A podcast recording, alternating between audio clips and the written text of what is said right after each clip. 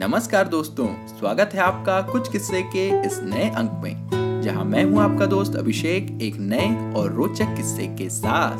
तो किस्सा कुछ यूँ था कि जब अंधविश्वास के कारण अपना पसंदीदा भोजन नहीं कर पाए सर सचिन।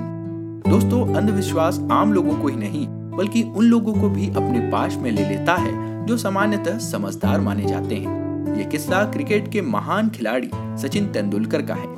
जो अपने इर्द गिर्द तमाम सुविधाएँ होने के बावजूद अंधविश्वास के कारण अपने पसंदीदा भोजन के लिए भी तरस जाते थे। और ये सब सिर्फ़ इसलिए होता था ताकि वे खेल में जीत सकें। एक बार तो इंग्लैंड दौरे पर उन्हें अपना पसंदीदा भोजन ऑर्डर करने और प्लेट में आने के बाद भी छोड़ना पड़ गया था। किस्सा सन 1999 का है। तब भारतीय टीम इंग्लैंड दौरे पर पहुँची थी और उसमें सचिन एक महत्वपूर्ण खिलाड़ी के रूप में हिस्सा ले रहे थे। तब भारतीय टीम की जीत का दारोमदार काफ़ी हद तक सचिन पर निर्भर हुआ करता था। मैच शुरू हुए और भारत इंग्लैंड के बीच शुरू हुई माइंड गेम भी। सचिन इस सारी छीटा कसी से बचना चाहते थे, सो एक दिन अपनी पत्नी अंजलि और भाई अजीत के साथ एक चाइनीज़ रेस्टोरेंट में भोजन के लिए चले गए।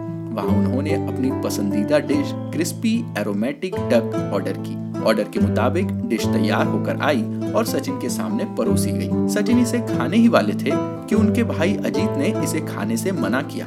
दरअसल इंग्लैंड में तब डक खाना अपशकुन माना जाता था। ऐसा माना जाता था कि जो भी क्रिकेटर क्रिस्पी डक खाएगा, वो अगले दिन मैच से जल्दी आउट होकर डक, यानी कि बतख की तरह बाहर हो जाएगा।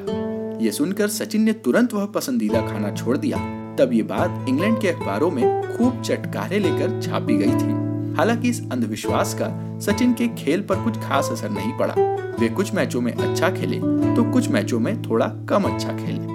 दोस्तों, खेल की दुनिया के ऐसे ही ढेरों किस्से हम आप तक पहुंचाते रहेंगे, मगर ये किस्सा बस यहीं तक। अगर आपको ये और हमारे पिछले किस्से पसंद आ रहे हैं तो इसे अपने यारों दोस्तों के साथ शेयर करें, अपनी प्रतिक्रियाएँ हमें कमेंट्स के ज़रिए बताएँ, और अगर इसी तरह के और भी रोचक किस्से आप सुनना चाहते हैं तो हमारे चैनल कुछ किस्से को फॉलो या सब्सक्राइब करें और नोटिफिकेशन ज़रूर ऑन कर लें, क्योंकि अगले किस्से में आपको बताएँगे कि जब आधी रात में भी दिन जैसा उजाला देखकर चौक उठे मुरार जी।